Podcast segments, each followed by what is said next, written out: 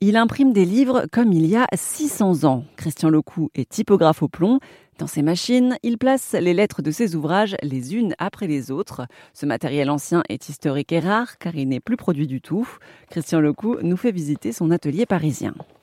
Alors ici, dans, cette partie de, l'atelier, nous sommes dans, dans la partie impression, c'est-à-dire une fois qu'on a composé le texte ou qu'on a réalisé les images, eh bien, on vient dans cette partie-là. C'est euh, le début, c'est-à-dire c'est là où sont conservés mes caractères en plomb pour composer les textes.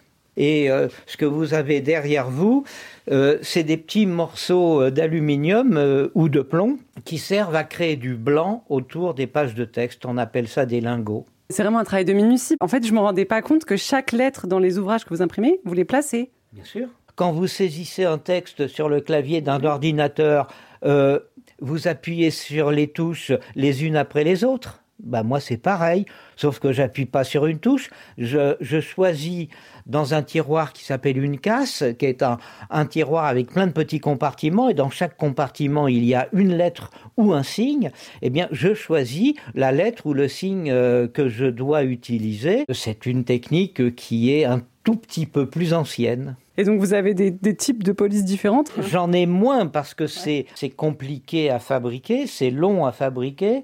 Alors c'est pas moi qui les fabrique. Mais euh, et puis maintenant, euh, il n'y a plus de fournisseurs qui fabriquent des caractères, donc on est obligé de faire avec des caractères anciens. Mais effectivement, contrairement à ce qui se passe sur un ordinateur où on a une police de caractère qui peut être toute petite, c'est-à-dire euh, faire des notes en bas de page avec des tout petits caractères, ou au contraire euh, faire des pages de titre ou faire des affiches avec des très gros caractères, et on utilise le même fichier de police. Si je veux des petits caractères, j'ai une casse avec des tout petits caractères, et si je veux des gros caractères pour faire des affiches, eh bien il me faut des gros caractères.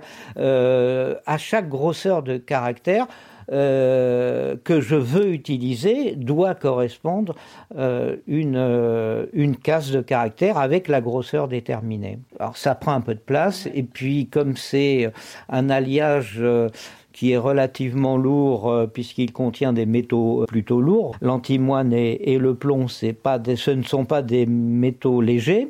Mon atelier pèse lourd. Voilà mais surtout comme ce matériel est, est, fragile, euh, parce que vous faites tomber un caractère par terre, s'il tombe sur la partie, la partie qui sert à imprimer, bah, il est fichu, il ne pourra plus jamais servir. Est-ce que vous pouvez me montrer dans un tiroir bah euh, Oui, bien évidemment, je peux vous en montrer. Voilà, donc ça c'est un caractère qui s'appelle l'astré.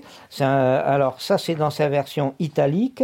Et quel est votre prénom? Léopoldine. Léopoldine. Donc Léopoldine, ça commence par un L majuscule, je suppose. Alors normalement, on fait pas ça comme je le fais, c'est-à-dire en l'air, en prenant les, les, caractères à la main et puis en les gardant dans la main, on les dépose dans un outil euh, creux qu'on appelle un, un, composteur. Alors P, O, L. Vous avez une technique, donc euh, vous les placez à l'envers. oui, parce que comme les caractères sont à l'envers. Si je veux écrire dans le sens de lecture normale, c'est-à-dire de gauche à droite, je suis obligé de mettre les caractères la tête en bas. L, E, D, I, N, E. Donc là, là, là j'ai composé votre prénom. On le lit normalement de gauche à droite, mais euh, le mot est, est posé la tête en bas. Pour découvrir l'étonnant savoir-faire de Christian, rendez-vous sur erzen.fr.